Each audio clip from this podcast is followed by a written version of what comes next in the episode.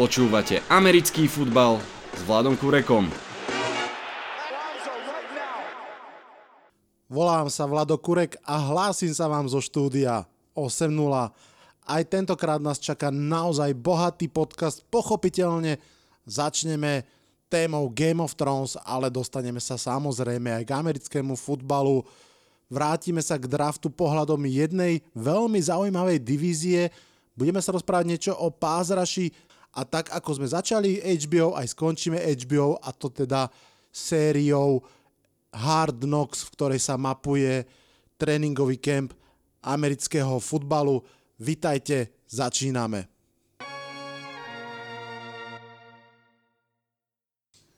Počúvate Game of Thrones s Vladom Kurekom a Martinom Luterom. Vitajte, hlásim sa vám zo štúdia 8.0, volám sa Vlado Kurek, oproti mne sedí Martin Luther a už piatýkrát a vlastne predposledný krát sa takto stretávame spolu, aby sme sa porozprávali o Game of Thrones, o končiacom fenoméne televíznom z produkcie HBO. Máme za sebou druhú veľkú bitku, máme za sebou možno nezvratiteľné dejové udalosti, ktoré viedli k tomu, čo tu na ľuďko predpokladala, po čomu srdce pišťalo už e, Od mesiace. Áno, že máme tu novú mm-hmm. Mad Queen a v podstate základný takeout celého tohto dielu je naozaj o tom, že nakoniec to zase len bude o strachu. Daenerys sa stáva tým, proti čomu chcela bojovať, stáva sa Mad Queen. Možno to ešte úplne sama neuvedomuje, ale, ale už vlastne sama je tým nepriateľom, ktorého chcela poraziť. Poďme však pekne po poriadku. Opäť úplne obligátna otázka na úvod ako vždy. Ako sa ti páčil tento diel? Diel bol dobrý, úplne bol v pohode. Nesúhlasím asi s tými hodnoteniami, ktoré sú že 47% a podobne Nemyslím si, že ten diel si zaslúži až takéto hodnotenia.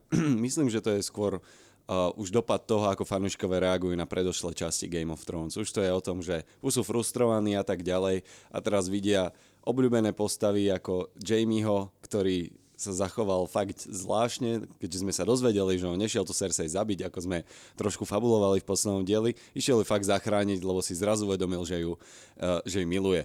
Ale to je... Mm, nevadilo by mi to, keby sa to odohralo uh, v, dlhších, v dlhších scénach. Lebo niekedy mi príde, teda pri tejto sérii určite, že niektoré veci sa tam stanú dôležité, ale vyzerajú úplne zbytočne na konci. Napríklad Jamie a Brienne. Na čo? To bolo, že úplne zbytočná scéna. Akože kvôli nej si uvedomil, že miluje Cersei? Nie, podľa mňa to nedáva žiadny zmysel.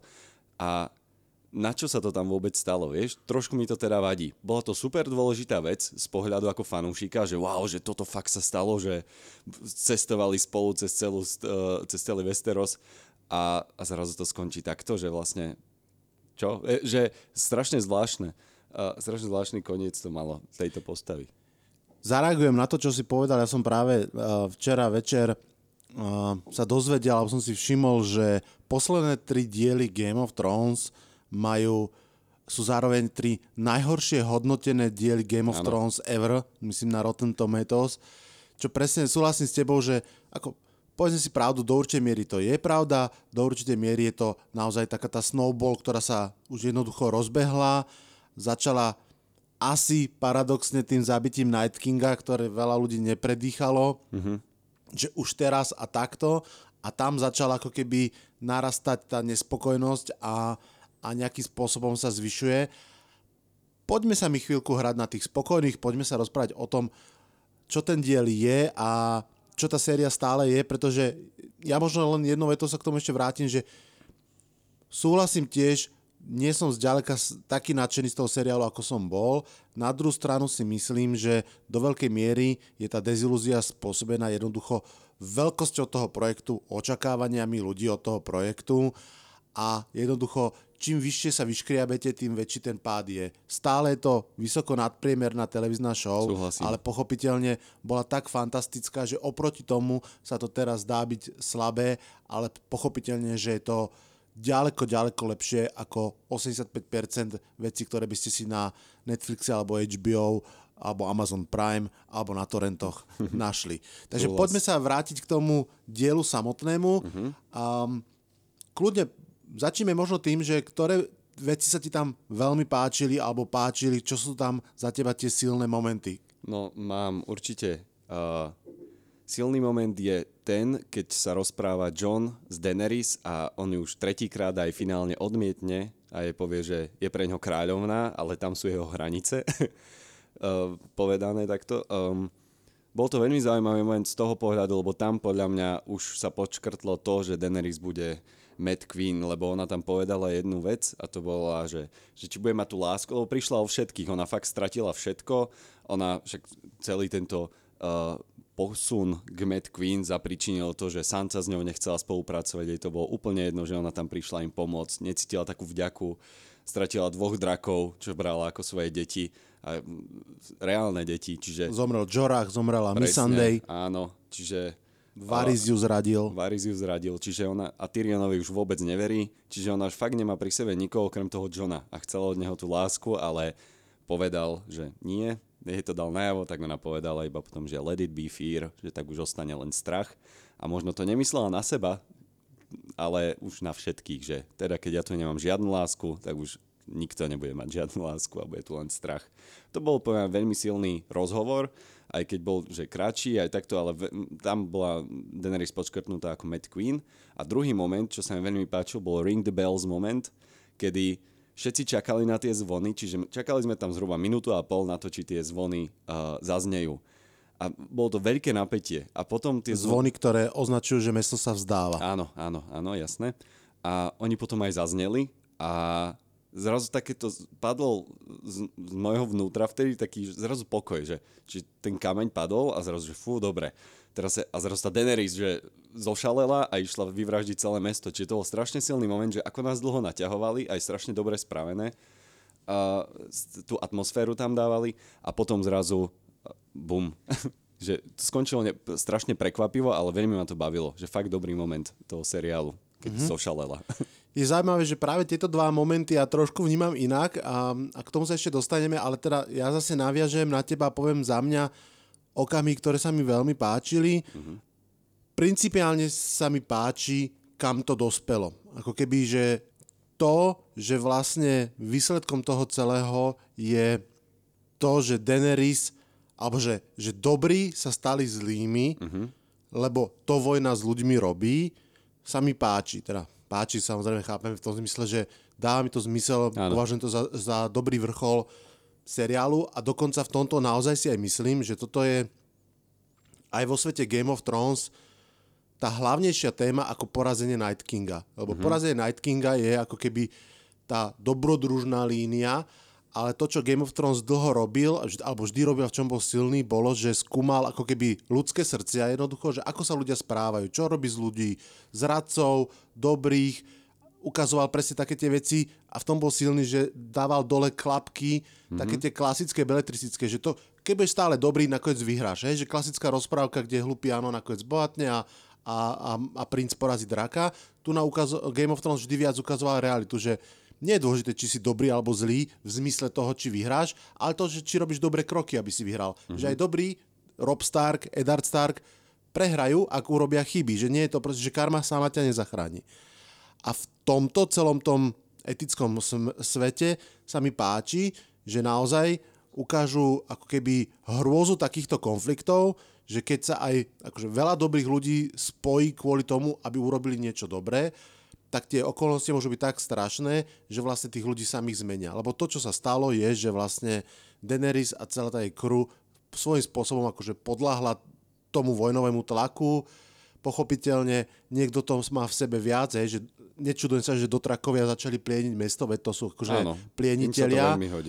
Viac sa už čudujem Ansalit, ktorí v podstate boli vychovaní ako veľmi poslušní vojaci a nemali by mať tento No, áno. emočný rozmer. Ja viem, že už sú oslobodení. A nemali ani podľa mňa emočný roz, rozmer, len keď Daenerys zavelila, že sa útočí, tak je to úplne, sú vojaci, áno, musia áno, počúvať. Áno, v tomto áno.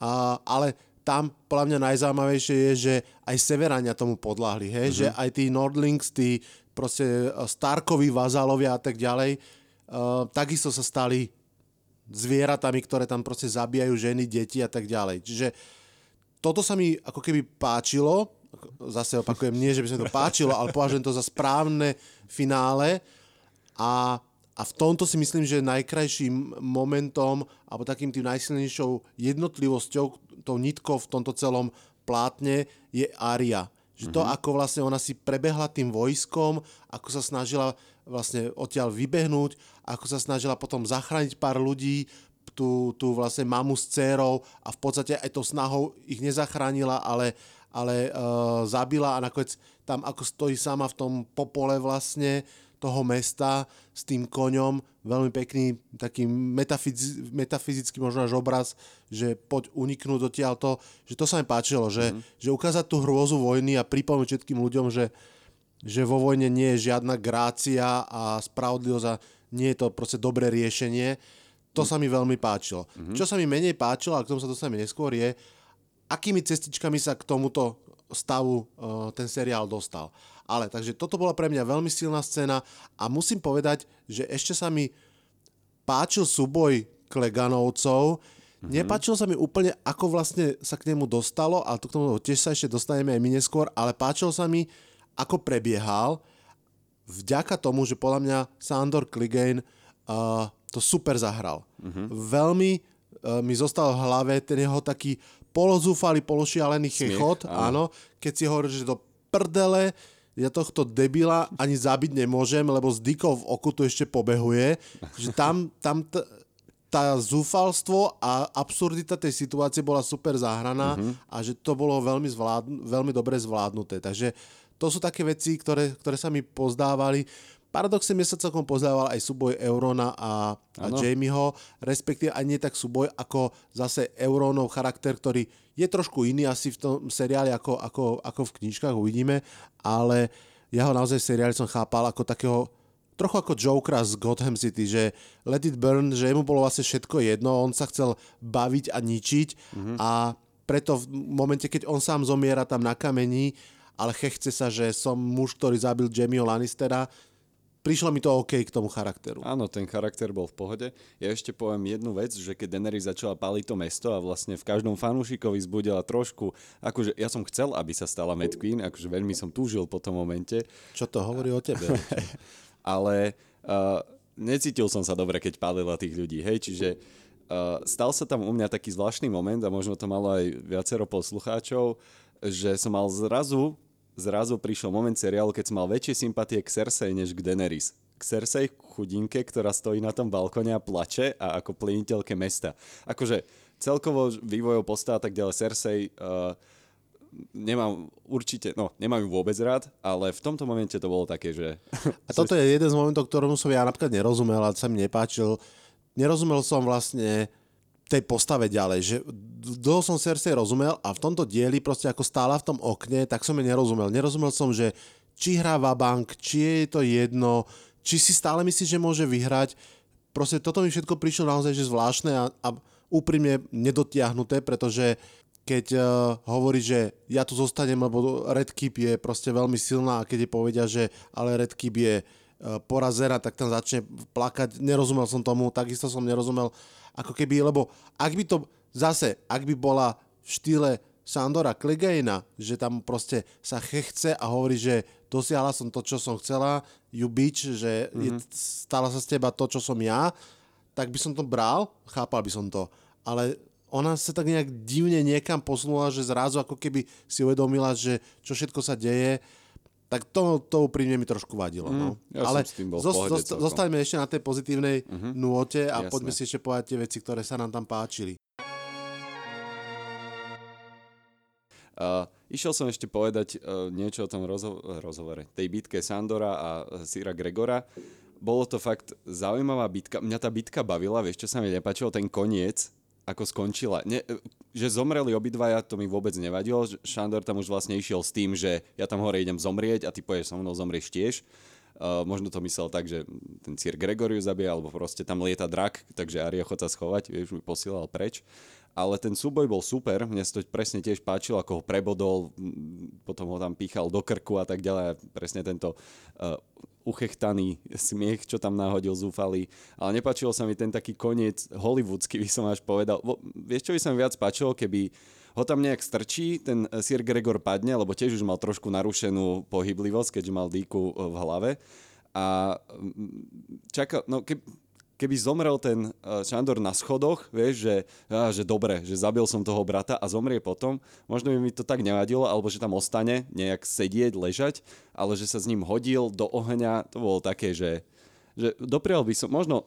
Lebo Vieš, to... ja som to bral tak, že v tom momente vlastne ako už uh, z Gregora urobili v podstate zase overpowered postavu, hej, že mu nevadil proste nôž, uh, meč v bruchu, dýka v oku, čiže evidentne proste, že už nemá žiadne reálne vitálne funkcie a je v podstate zrazu je polo nesmrteľný, mm-hmm. tak bolo ho podľa mňa ťažko zabiť inak, ako ho hodiť do toho ohňa a hodiť ten, mohol, ten rozmer vieš. toho, že iba ho hodiť alebo hodiť s ním, tak to, to už mi príde tak akože v podstate jedno, akože no, za mňa, hej. Áno, že... akože riešim už detaily samozrejme, ale no trošku taký som bol, že no padli do ohňa, že ako keby, vieš, tak neprišlo mi to ničím. Že taký... Keby si ho iba strčil, tak on sa zase niečo zachytí, potreboval si mať Možno, istotu, že áno, tam padne. Však, okay. Áno, beriem, išiel tam aj tak zomrieť vlastne, lebo toto som riešil tak v sebe chvíľu po skončení seriálu a potom vlastne však on povedal, že tam ide zomrieť, takže mi to prišlo úplne pohode. Zraz, či to len takto som to vytiahol. Malá vsúka pre fanúšikov amerického futbalu, ktorí netrpezlivo čakajú, kým sa dostaneme aj k americkému futbalu. V tomto dieli vystupuje aj jeden z najznámejších uh, súčasných futbalistov, Aaron Rodgers, quarterback uh, Green Bay Packers, jedna z, akože, z najväčších žijúcich legend uh, amerického futbalu. Míhne sa tam asi na sekundu a pol, je jedným z tých ľudí, ktorých zasiahne Dragonfire a proste tam zatočí e, pod taký dom a sa rozhorí celý a, a zhorí na mieste, takže veľmi maličké uh, cameo, ale ako všetci, ktorí poznáme hru Arona Rodgersa, vieme, že on sa aj tak ešte v štvrtej štvrtine vráti a porazí Bears. Mm-hmm. Konec uh, vsúky, pokračujeme. Čisto Game of Thrones. Ja možno trošinku už si aj prvýkrát zafrflem. Mm-hmm. Uh, Povedal som si, že už sa úplne vykašlem na tie vojensko-strategické nezrovnalosti, ktorých je ten seriál pomerne plný, ale nedá mi povedať, že ten drak bol strašne overpowered, hej, že najprv jedného zastrelia dvoma kušami v úvodzovkách a potom ten druhý drak to tam rozbije úplne celé, stovky kúš sú pre neho málo, či už na lodiach alebo na múroch. Akože, ale predtým mal moment prekvapenia Evron, hej? Teraz rozumiem, už to bolo, rozumiem, že áno. Priamy že, útok, premyslený áno, zrejme trochu nejakým spôsobom, že áno, treba sa ale tie kuše, ako keby zrazu ich, zrazu ich začali ukazovať nemotorné, a to je jeden rozmer a druhý rozmer, takisto mi trošku vadilo, že že ten plameň proste normálne, že ničil celé budovy. Že chápem, mm-hmm. že to zapaluje a tak ďalej a, a chápem, že keď sme sa o tom rozprávali, si hovoril, že, že Night Kingov proste rozbural uh, múr, ale tam bola involvovaná nejaká špeciálna mágia, jednak ten múr vlastne zo snehu, alebo magicky držaný, alebo teda z ľadu. A takže tam, to, tam som to bral, ale tu je to vlastne akože úvodzovkách normálny dračí oheň, alebo teda oheňa ten, že by takto úplne celé tie múry a, a, rozbial. Mi prišlo trošku veľa, ale zase ako, až tak by mi to nevadilo, ale trošku to len zase priložilo ďalšie drievko do toho pocitu, že bože, tieto veci sa naozaj dali urobiť trochu, trochu lepšie. Chceš niečo povedať, vidím ti na očiach? Poď. Uh, no, akože mne toto absolútne nevadilo. Skôr ma prekvapil ten moment, keď uh, Drogon letel, teda Daenerys na Drogonovi letela cez to celé pole fanúšikov, fanúšikov, vojakov a ten plameň bol fakt obrovský. On zasahoval, že 60 metrov zľava doprava. To som bol trošku prekvapený, nečakal som. Prvýkrát sme to takto videli z takéhoto uhla, takže Áno. pohodičke. Ale napríklad aj keď uh, uh, Night King útočil so svojím drakom na Winterfell, tak tiež tam zbúral časť budovy tým svojim plameňom, čiže zrejme, vieš. Ako Magický že... drak, ale no. chápem. Čo sa týka tých uh, veľkostí uh, armád a plameňov a tak ďalej, to je taká stará, stará chyba všetkých týchto filmov, aj hollywoodských a tak ďalej, že, že pochopiteľne v jednom okamihu ti chce ten film ukázať, že, že sú na tom zlé a potom druhom vyťaznom, že, že je niečo veľké a tie, tie pomery sú často také rôzne. Ja si veľmi pamätám napríklad z, z Pána prstenov, z návratu kráľa, kedy uh, rohanská jazda ako keby zautočí na oslobodenie Minas Tirith, tak tiež proste v jednom okamihu vyzerala byť trikrát väčšia ako celé to eh, mordorské vojsko, ktoré tam bolo, hoci vlastne pomery mali byť opačné, len proste chceli to spraviť tak, aby si mal pocit, ten euforický pocit, ano. že veľká jazda útočí. Takže to sú také nevyváženosti. vrátim sa ešte, ešte k tomu, že čo si hovoril na začiatku, uh, lebo naozaj si myslím, že kľúčovým v tomto celom samozrejme bol rozhovor uh, Johna Snova a Daenerys, respektive ich vzťah a tam si musím povedať, že, že ak by som mal niečo, že jednu vec naozaj že vytknúť tomuto dielu, alebo tomu, ako som na začiatku povedal, že mne sa páči, kam sa to dostalo, ale nepáči sa mi, akými cestami sa mi to dostalo, mm-hmm. tak za mňa je to práve Jon Snow. Musím povedať, že mne sa postava Johna Snowa a jej vývoj prestal páčiť, zdá sa mi strašným spôsobom, podobne ako pri Cersei, utlmený kvôli tomu, aby ten dej už mohol bežať ďalej, pretože dve veci. Jon Snow, ako ho poznáme, ako férový, čestný, dobrý vládca, spravodlivý. Neverím, že tento Jon Snow, ktorého poznáme, by napríklad dovolil upáliť Varisa. Viem si predstaviť, že by dovolil jeho popravu, ale neverím, že by dovolil ho proste upáliť, čo je proste akože sadistická poprava. OK, sedí to akože k Targaryenovcom a k drakom, ale proste nie je to férová poprava Eh, organizácia pre uh, ľudské práva a, a, a štokholmský dohovor a tak ďalej sú určite proti. Takže to mi príde čudné, že, že Jon len nič nerobil a teraz otázka na teba, mm-hmm. keďže sa v tomto seriále vyprofiloval ako človek, ktorý rozumie ženám, mm-hmm. tak či rozumieš teda aj mužom? Mm-hmm. Ja nerozumiem vzťahu Johna Snowa s Daenerys. Prečo ju prestal boskávať, keď to tak veľmi zjednoduším? Ľubí ju alebo ju nelúbi?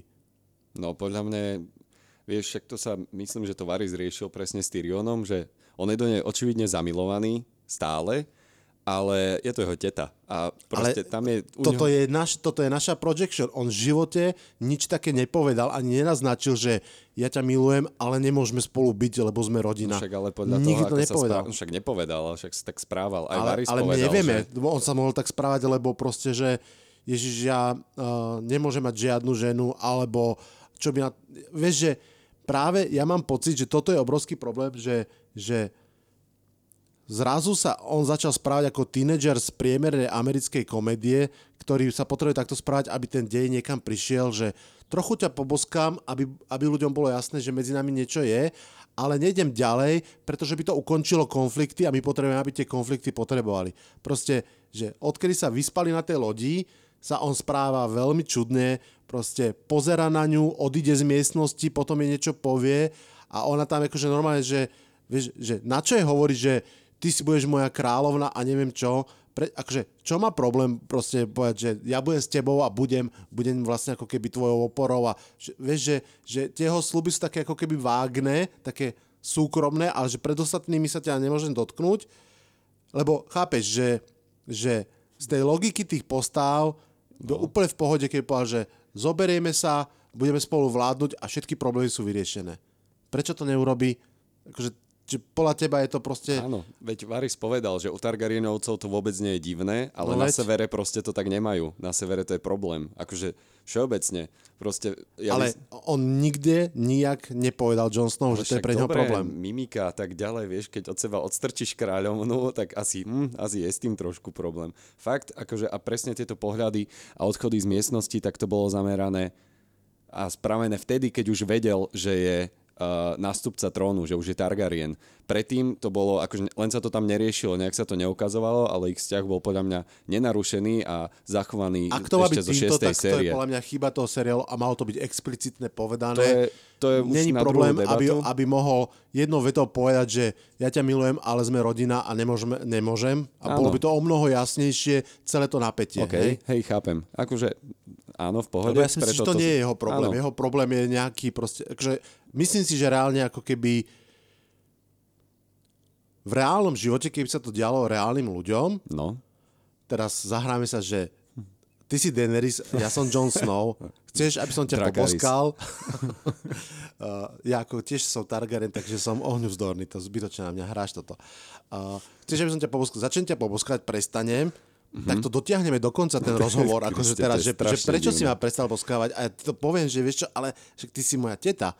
Chápeš, že to, to, to sa tam malo udiať a je chyba, že sa to neudialo. Je to proste scenaristická chyba. Tie postavy, to, čo sme boli naučení, že tie postavy naozaj sa správajú správne, nie tak, ako to vyhovuje príbehu. Dobre, áno, však preto aj na začiatku ešte som hovoril, že Jamie a Brienne, vieš, nedorozprávaná vec. Akože to to je v pohode, tento, táto séria mohla mať v pohode 10 častí podľa mňa. Že vôbec by to tomu nevadilo, by sa dovyrozprávali veci, neboli by tie diely, že uh, super akčné, však ani teraz vlastne neboli, ale fakt by tomu fanúšikovi to bolo lepšie. Neviem, rozhodli sa to takto riešiť a možno knihy nám v tom, vieš, otvoria oči a dovysvetlia nám všetko. Takže však Poď- vlastne táto séria zvýši podľa mňa predaj kníh mm, veľmi vysoko. Som zvedavý. Poďme, poďme sa pozrieť do budúcna trošku. Uh-huh. Uh, máme základné otázky. Teda. Čo sa stane v poslednom dieli? Čo sa stane s uh, Ariou? Čo sa stane s Johnom Snowom? Čo sa stane s Daenerys, Tyrionom? Sú Cersei a Jaime naozaj mŕtvi?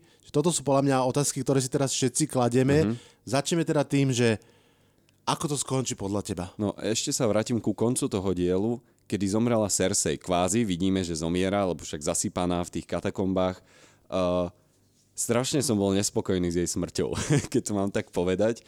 Fakt, pár sérií by som ju rád videl, ako ju proste postavil pre celú Starkových rodinu a je tam otnú hlavu, lebo proste tá postava si to zaslúžila z toho svojho správania. Taká veľkolepejšia smrť. Vadilo mi, že proste bola zasypaná, akože fakt, takto zomrela Cersei. To mi trošku, akože OK, však beriem, tak sa rozhodli, tak to napísali, stalo by sa išli utekať, bola najväčšia pravdepodobnosť, áno, že ich to zasype. Či v pohode, Áno. ale ah, mohli, mohli jej Chápem, trošku ale viac toto, ublížiť. toto som si myslím, že je správne, pretože opäť hovorím, že nemá to byť tak prehnanie karmické, lebo to je rozprávkové. hej? Áno, presne, to máš Takže- pravdu. A ešte, ešte jednu vec, ešte ak si hovoril, že si ti páčil ten súboj Euro, Eurona a Jamieho, tak mne sa až tak nepáčil, ale to je z dôvodu, že napríklad predtým sa udial, poviem to tak, že nie menej dôležitý súboj, ale súboj s menej dôležitými postavami. Akože pamätáš, keď sa uh, Tion Greyjoy pobil uh, s tým veliteľom vlastne, no aby išli zachrániť tú Jaru. Áno, áno, s tým veliteľom tej konkrétnej lode. Áno, Uh, áno, presne. A ten súboj mi prišiel no minimálne dvojnásobne, trojnásobne lepší ako tento. Uh-huh. Mal, áno, bol, taký fyzicky špinavý, Áno. taký, taký ozajstný. Teraz to bolo trošku, fakt Jamie dostal dvakrát bodné rany do bokov, čiže čereva a obličky, aspoň jedna mu určite ostala prepichnutá a aj tak sa dokázal vyškriabať. Vieš, on, a vôbec nebolo len poznať, že je zranený. Cersei mi povedal, že krváca, akože áno. Tak on evidentne zomieral, ale... No áno, akože len chápem. Hej, také, také áno, mi to prišlo, áno, že fakt áno. dve dôležité postavy sa mlátia, a, ale nebol som akože tak až s výsledkom toho spokojný, ale akože, OK, však ty si to vysvetlil vlastne. No dobre, ale môžeme Poďme do tej budúcnosti. Tak, Takže mm, no, ja, zabije Jon Snow Daenerys Targaryen? mm, Alebo Arya zabije Daenerys no, Targaryen? ja mám takú teóriu malú, že Arya už má jednu dôležitú smrť v tejto sérii a tú poslednú nedá. akože nezabije tu Daenerys. Skôr to bude naopak, že Arya zomrie. Mám taký typ. Fíha. Áno, hej. Lebo však môj typ, že Arya bude Cersei a bude vládnuť smutná sama vôbec nevyšiel. a, Ako väčšina typov, to je v pohode. hej, hej, hej, to je úplne v poriadku. A myslím si práve, že Daenerys ostane na tom tróne.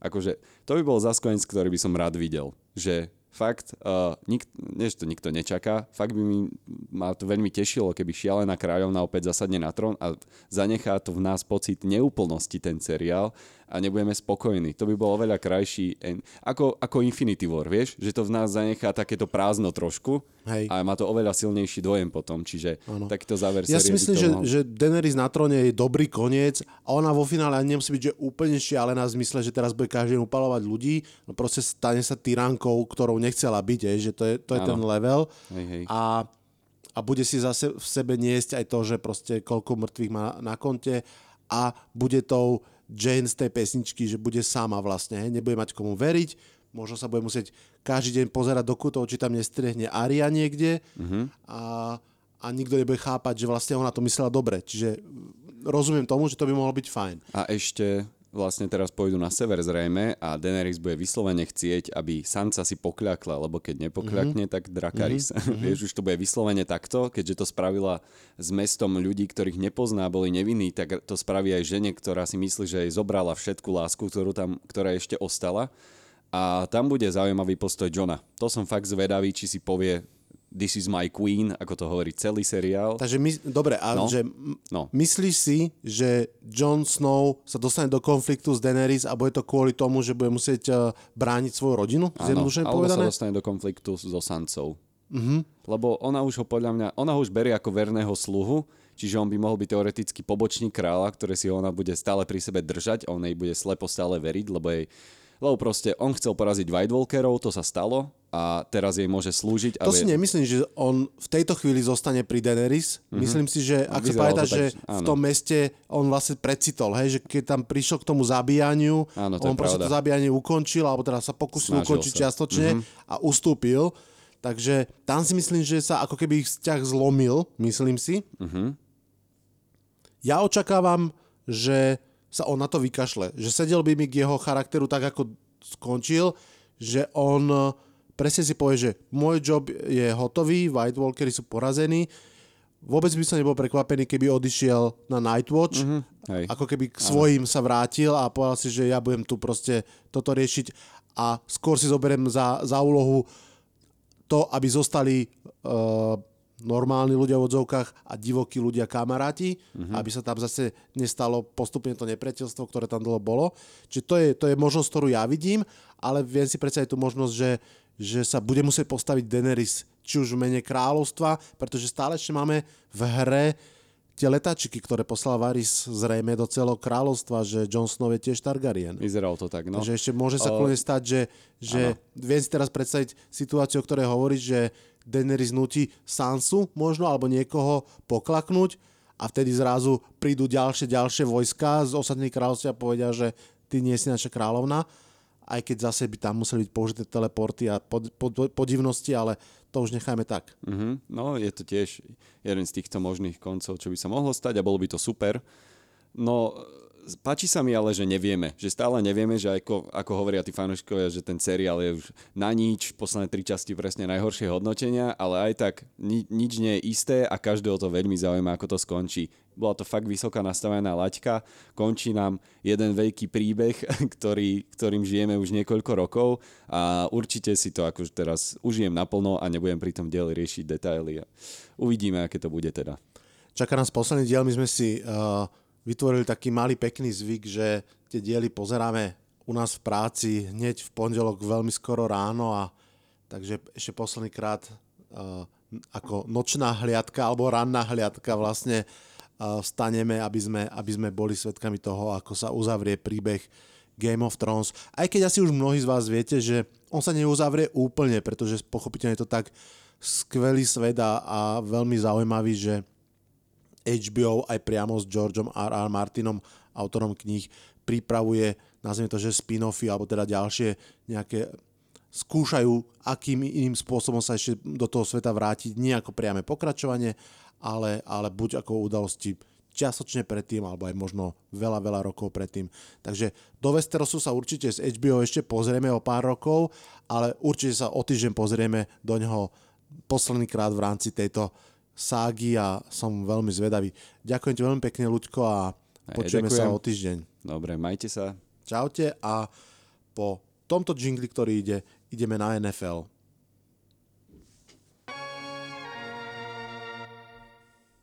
Tak poďme teda k tomu futbalu. Ako som vravel úplne na začiatku, ešte sa chcem vrátiť k draftu, je to veľmi samozrejme zaujímavá vec a pravdu povedať, až tak veľa toho na diskusiu už nezostáva. Mám pocit, že to, čo sa už trošku šeptalo minulý rok, sa tento rok môže definitívne stať pravdou. Príchodom Kylera Maryho do Arizona Cardinals sa NFC West stáva možno najzaujímavejšou divíziou celej ligy, najmä z pohľadu quarterbackov.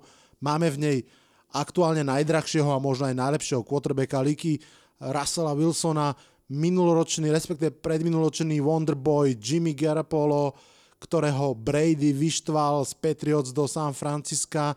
Máme tam Jareda Goffa, ktorý to dotiahol až do Super Bowlu v poslednom ročníku a teraz tam máme aj draftovú jednotku Kylera Maryho. Štyria mladí quarterbacki, ktorí pokojne môžu byť najbližšie 4 roky úplnou špičkou v lige, ak sa podarí pochopiteľne. Samozrejme to ak je dôležité. Wilson ten vlastne ako jediný už naozaj dokázal, že dokáže ťahať celé mužstvo na svojich pleciach. Aj minulý rok to bola nakoniec o mnoho lepšia jazda, ako sa čakalo. Tá obrana bola lepšia, ako sa čakalo. Nakoniec to ale nestačilo na veľký úspech v playoff. Otázka je, ako to bude tento rok. Samozrejme, každé z týchto jedno, každé jedno z týchto mustiev má tých otáznikov pomerne veľa a jeden z nich, ten spoločný je, ako im pomohol alebo nepomohol tohto ročný draft. Poďme sa na to pozrieť, poďme sa pozrieť, ako draftovali NFC West. Dnes si predstavíme dve mužstva a v ďalšom podcaste dve mužstva.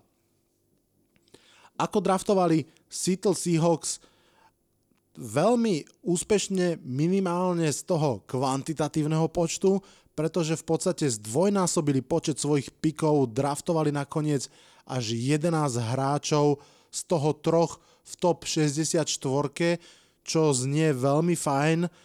Veľa sa bude pochopiteľne hovoriť o tom prvom piku, o defenzívnom endovi LJ Coolierovi a isto sa bude veľa hovoriť aj o DK Metcalfovi, wide receiverovi, ktorého zobrali na konci druhého kola.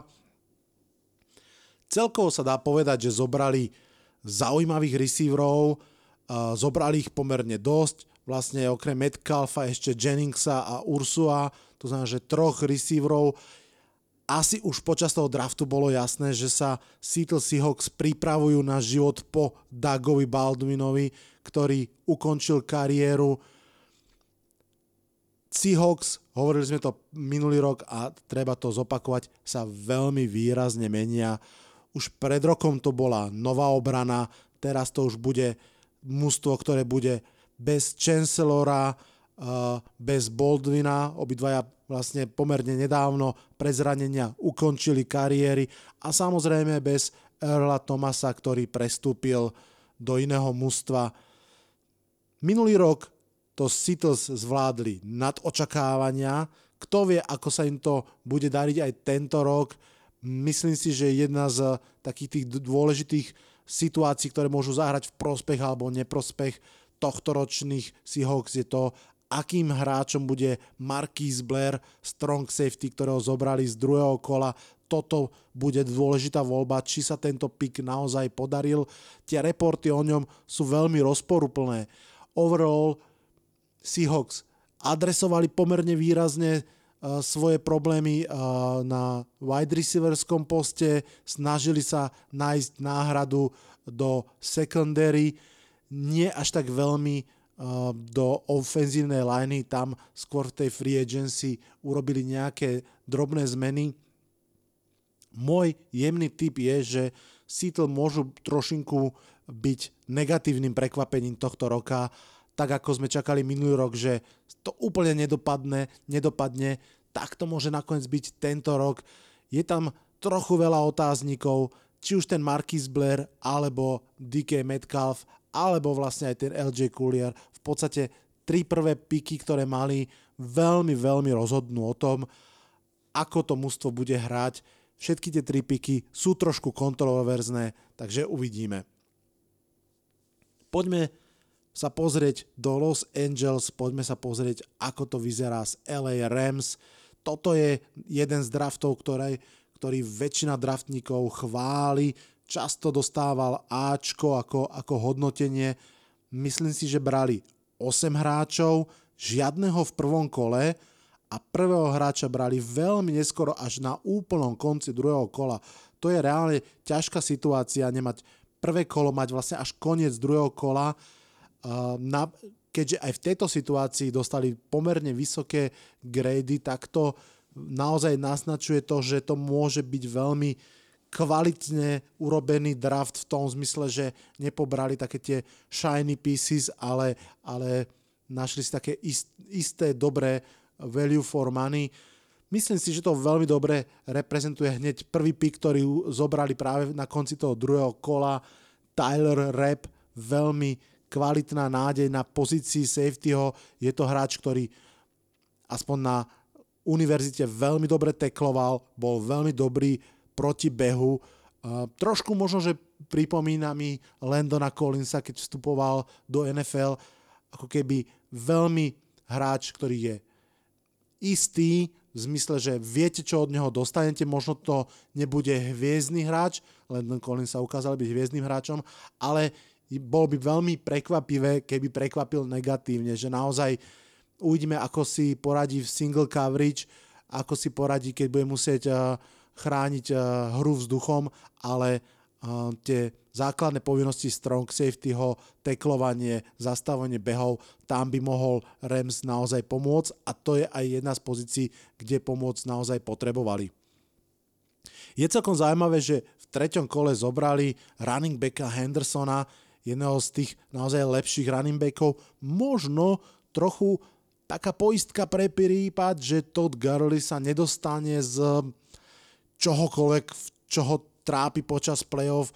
Vieme dobre, že uh, Todd Gurley je trošku záhada, hovoril sa, je zranený, nie je zranený.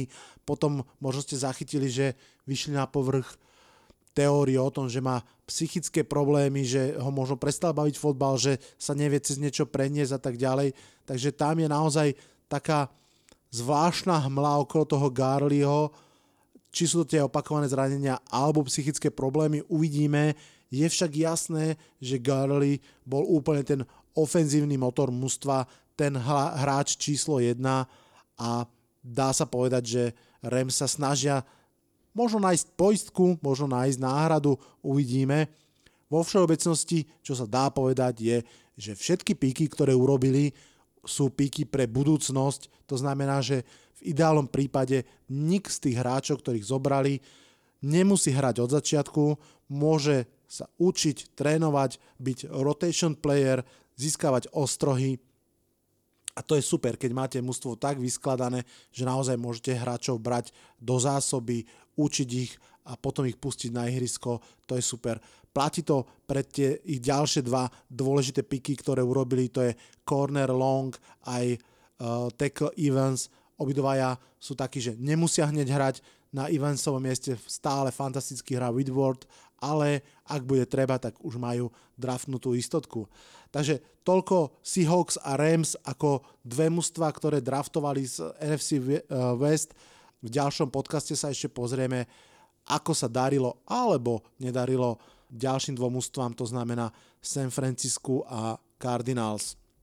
Ako som už vravel, Chcem sa im trošku pomenovať preto, lebo to naozaj môže byť divízia fun to watch nielen tu, tento rok, ale roky najbližšie. Poďme trošku už teda mimo draft samotný. Veľmi veľa, aj pri tom Sitli, ktorý ako keby sa hovorí, že trošku v panike zobrali toho defenzívneho enda Kuliera. Veľa sa hovorí v poslednom čase o pázraši a o tom, akým spôsobom otvoriť. To, že pázraž je strašne dôležitý, je pochopiteľné.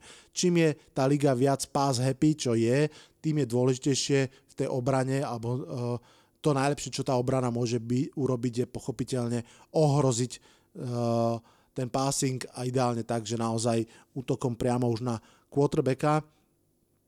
A tak vlastne začína trošku vznikať debata, že, že ako ten pázraž tvoriť, respektíve čo má väčšiu hodnotu z pohľadu tvorby obrany a jej produkcie, či klasický pázraž, to znamená aktivita outside linebackerov, defenzívnych endov, stredných teklov, alebo coverage secondary, prípadne stredných linebackerov.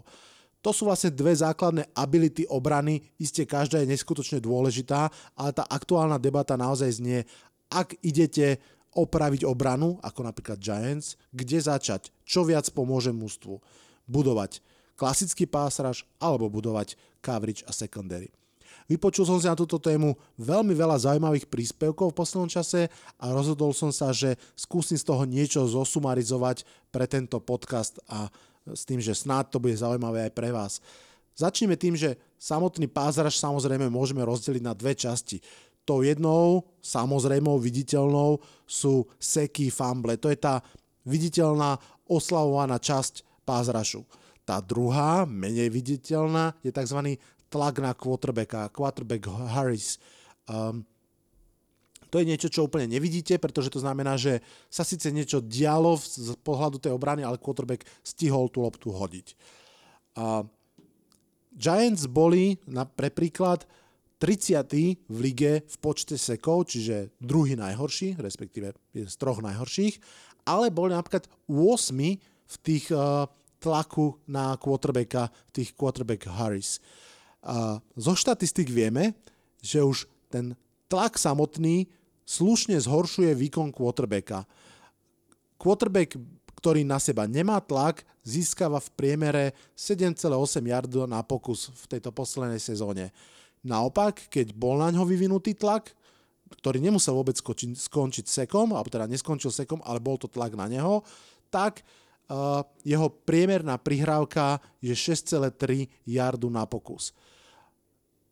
7,8 yardu na pokus versus 6,3 yardu na pokus je rozdiel medzi uh, ako keby top 10 quarterbackom a low 10 quarterbackom. Čo je celkom akože výrazný rozdiel. Že to znamená, že ten tlak na quarterbacka vlastne ako keby robí z elitného quarterbacka podpriemerného quarterbacka. Dokonca štatistika hovorí, že, že aj v touchdownoch je ten rozdiel, že pokiaľ uh, quarterback hádže bez tlaku, tak, uh, tak je pravdepodobne, tak vlastne hodí 5,8 touchdownu na pokus, uh, teda na hru a versus na, keď je tlačený, tak 100 len 4, 4 touchdowny. Navyše sa dá povedať, že tlak na quarterbacka je niečo ako produktívne podhubie, z ktorého časom potom rastú tie seky a fumble ako plody toho podhubia. A tiež sa dá povedať, že seky samotné sú v podstate veľmi nestála náhodná veľčina, ktorá sa proste objaví a zmizne. Nedá sa prenášať z roka na rok napríklad. Uh, to, ak nejaký hráč má, ja neviem, 10 sekov alebo 15 sekov, vôbec neznamená, že ten ďalší rok bude mať veľmi podobné číslo. Ale tlak na quarterbacka je veľčina, ktorá sa prenáša. To znamená, že ak tento unit konštantne vie vytvárať tlak na quarterbacka, tak je pravdepodobné, že ten tlak bude vy, uh, vedieť vyrobiť aj na budúce.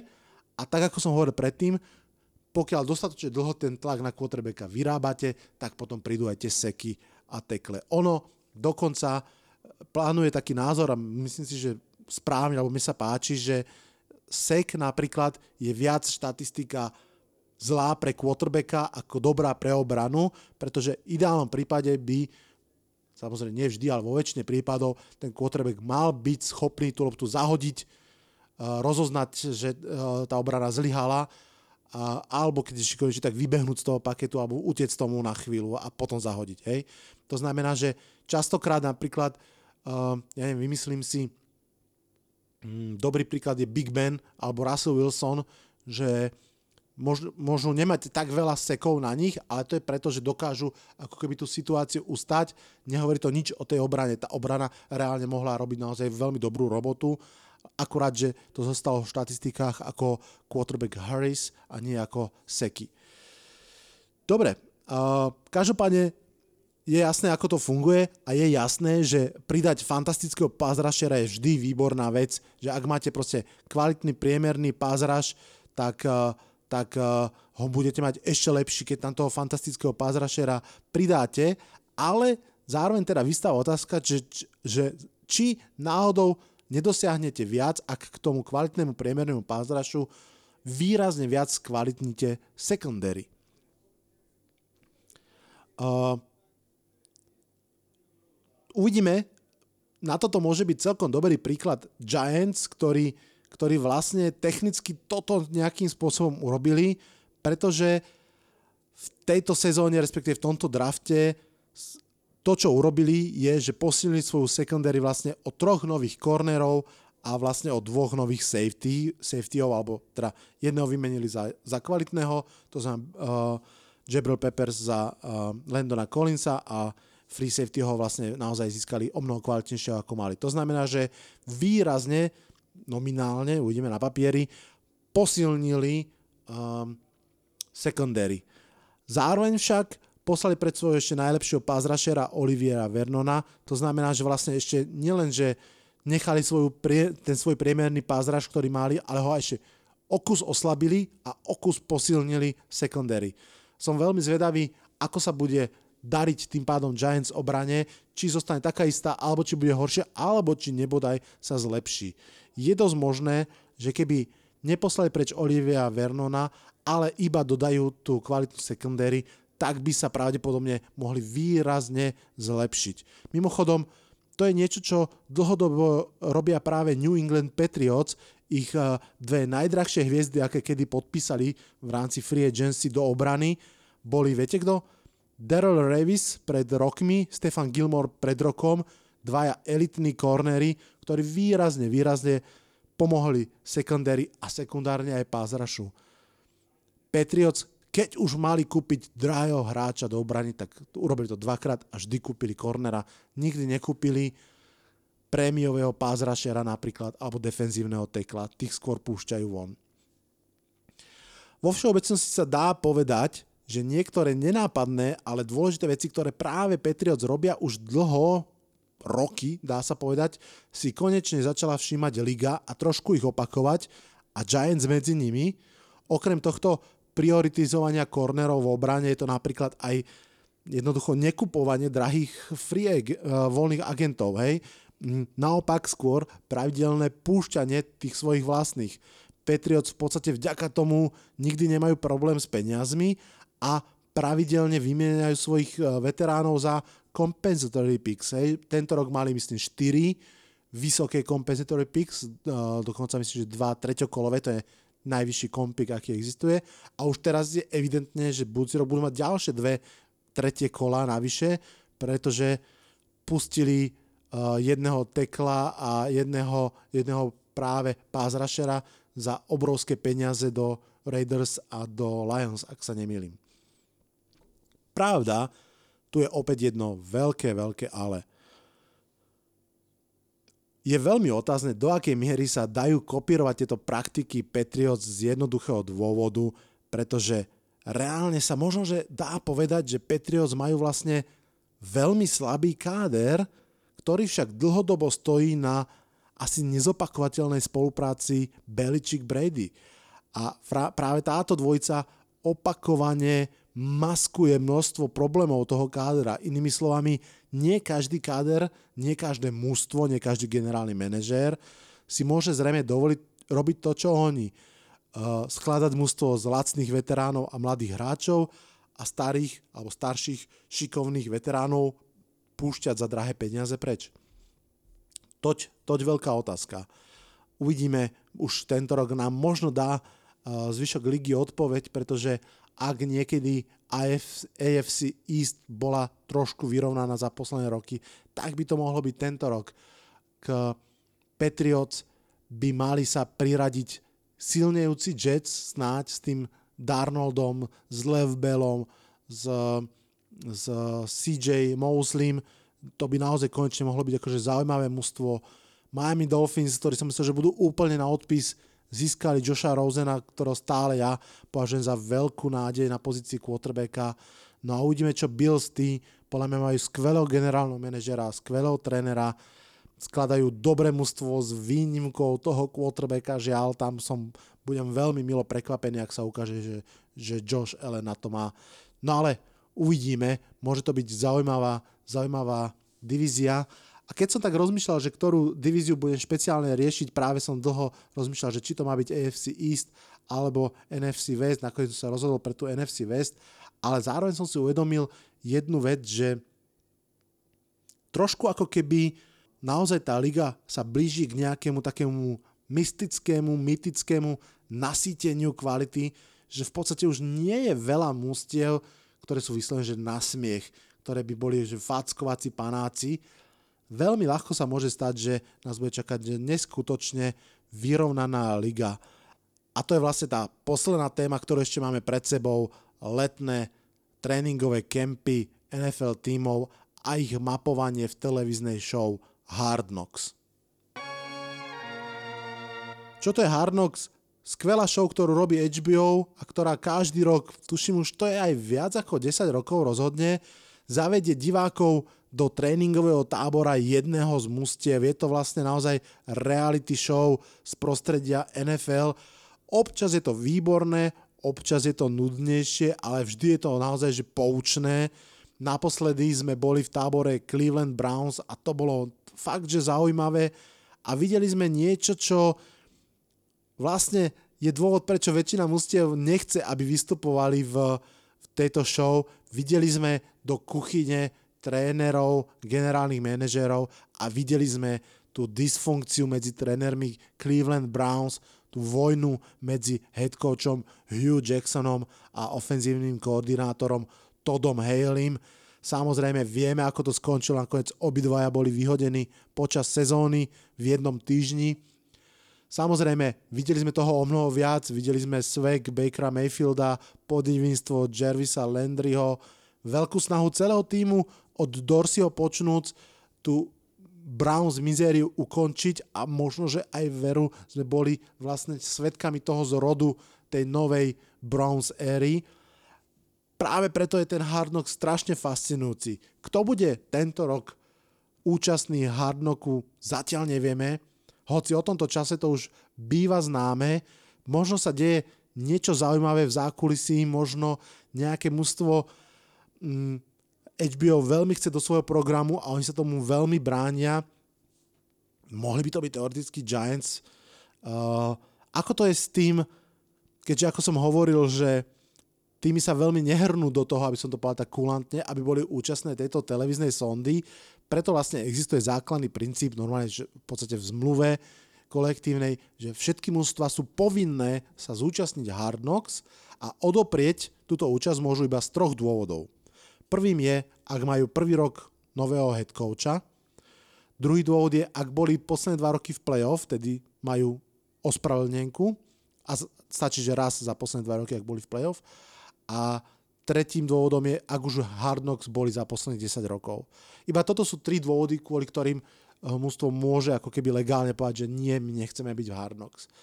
On sa to nezdá, ale toto si to zachytí pomerne veľa tímov. Napríklad, keď sa aplikujú tieto tri podmienky, tak tento rok vlastne k dispozícii zostáva iba 5 manšaftov, ktoré môžu byť v Hard Knocks. Môžu to byť Detroit Lions, New York Giants, Oakland Raiders, San Francisco 49ers a Washington Redskins. Kto z nich sa objaví v Hard Knocks? Myslím si, že najmenší záujem asi by bol o Detroit Lions, ale dosť možné, že to práve budú oni, pretože nebudú mať na výber. Uh, atraktivita Giants samozrejme odchodom Odela Beckhama Juniora výrazne klesla, to, to si nemusíme nalhávať do kapsy. Samozrejme ten pohľad na vzťah Manning starý quarterback versus Daniel Jones nový quarterback môže byť zaujímavý. Je jasné, že sa tam dajú nájsť paralely, tak ako Manning prišiel do Giants, vtedy tam bol Kurt Warner a vlastne ho vystriedal v priebehu sezóny, či sa ako keby kolo deň týmto spôsobom zopakuje. Ale nie som si istý, že či to až tak veľmi ľudí trápi, či z toho by boli také veľké ratingy, aj keď Giants sú samozrejme obrovský trh, New York a veľmi stará franchíza, veľmi ako keby slávna a celonárodne uznávaná, ale proste mám pocit, že to je trošku také, že nie som si istý, že či až tak by boli zaujímaví a som si istý, že, že John Mara, prezident a majiteľ Giants, má obrovské slovo v celej lige a ak on nebude chcieť byť v Hard Knocks, tak si myslím, že bude veľa nitiek poťahovať v zákulisí, aby sa tak stalo, aby neboli v Hard Knocks Takže možno, že to je presne to, čo sa teraz deje. Dobre, máme tam ešte Redskins, ktorí by podľa mňa boli zaujímavejší tým, že majú nového quarterbacka, ktorý asi bude starting quarterback, ale tiež tam chýba nejakých ďalších viacero zaujímavých tém. Takže ak by som si mal typnúť, tak Lions, Giants a Redskins sú ako keby podčiarov také, že backup verzie a naozaj dvaja silní, zaujímaví kandidáti pochopiteľne sú Oakland Riders a San Francisco 49ers tam si myslím, typujem, že HBO sa týmto smerom pozera a že toto, toto je ich vysnívaný scenár. Jedno z týchto dvoch mustiev. Pri Raiders je tých tém asi najviac. Samozrejme, Gruden, ktorý sa pred rokom vrátil do ligy uh, a ktorý je podivým dostatočný na to a zároveň aj mediálne ako keby skúsený, aby, aby urobil dobrú show, keď to tak mám povedať. Potom tam máme Majka Mayoka, ktorý sa v podstate z novinára stal generálny manažér, keď to zjednoduším. Máme mužstvo, ktoré má zaujímavého quarterbacka Kára, má tam proste nových hráčov, ktorí sú enfant terrible celej ligy.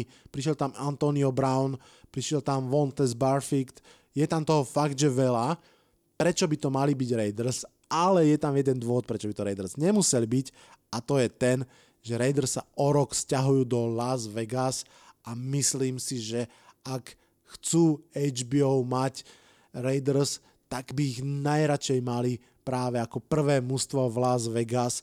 Tam si myslím, že toto bude pre nich veľmi lákavé odložiť si ich o rok a mať ich tam. Aj keď samozrejme sťahovanie sme už mali vlastne dva roky dozadu, keď LA z Rams išli do, do, do uh, zo St. Louis, išli do Los Angeles, ale myslím si, že tam by nešlo teraz ani tak o to sťahovanie, ako to, ako, aké to mať mústvo v Las Vegas, v meke hazardu a tak ďalej. Takže z toho vychádza, že tento rok by to pokojne mohli byť naozaj v San Francisco 49ers. Máme tam Jimmyho G, celú tú jeho tému odchodu z Patriots, stále ešte tam je kúsok tej slávy z konca predošlého roka, keď vyhral 6 zápasov po sebe. Máme tam head coacha Shanahana, ktorý ešte pred rokom a pol bol hlavný ofenzívny genius celej ligy, kým ho, trošku uh, nezhasol um, Sean McVay No a San Francisco je tiež veľmi zaujímavé. Aj to mesto, tá kultúra, to všetko okolo toho, tá snaha toho klubu draftovať, dostať sa hore. Mm. Je to, je to veľmi, veľmi zaujímavý materiál, takže uvidíme, či to bude teda San Francisco. Môj tip, samozrejme, ja by som bol veľmi zvedavý na Giants, na rozdiel asi od vedenia klubu, ale myslím si, že všetci fanšíkovia, ktorí hlavne nemajú možnosť veľmi vidieť svoje mužstvo, by veľmi radi videli toto mužstvo aj takto znútra, takže ja by som veľmi rád videl Giants, aj keď si viem predstaviť, že by to pre Giants nemuselo byť dobré. No ale teda ten môj tip je, že v Hard Knocks bude tento rok San Francisco 49ers a snáď to bude teda, že zaujímavý Hard Knocks. Dobre, to je v podstate pre tento podcast takmer všetko. Na záver už iba pár takých housekeeping notes. Um, Budúci týždeň si dáme ešte, ešte jeden klasický podcast, to znamená dokončíme Game of Thrones, uh, vrátime sa k draftu a pozrieme sa, ako draftovali Cardinals a ako draftovali uh, práve San Francisco 49ers. No a potom si dáme taký voľnejší režim, myslím si, že asi tak, že jeden, maximálne dvakrát mesačne sa mi podarí urobiť e, podcast, kde skúsim pozbierať nejaké zaujímavosti, či už z tých ešte pár voľných agentov, ktorí nie sú podpísaní, čo sa bude diať na minikempoch a tak ďalej a tak ďalej. No ale vlastne v podstate až do leta pôjdeme v takomto trošku údržbovom režime. No a potom pochopiteľne v auguste oslávime jeden rok tohto podcastu a začneme sa veľmi intenzívne pripravovať na novú sezónu. To je všetko zatiaľ. Ďakujem pekne, že ste ma počúvali. Odhlasujem sa z tohto podcastu. Čaute, čaute.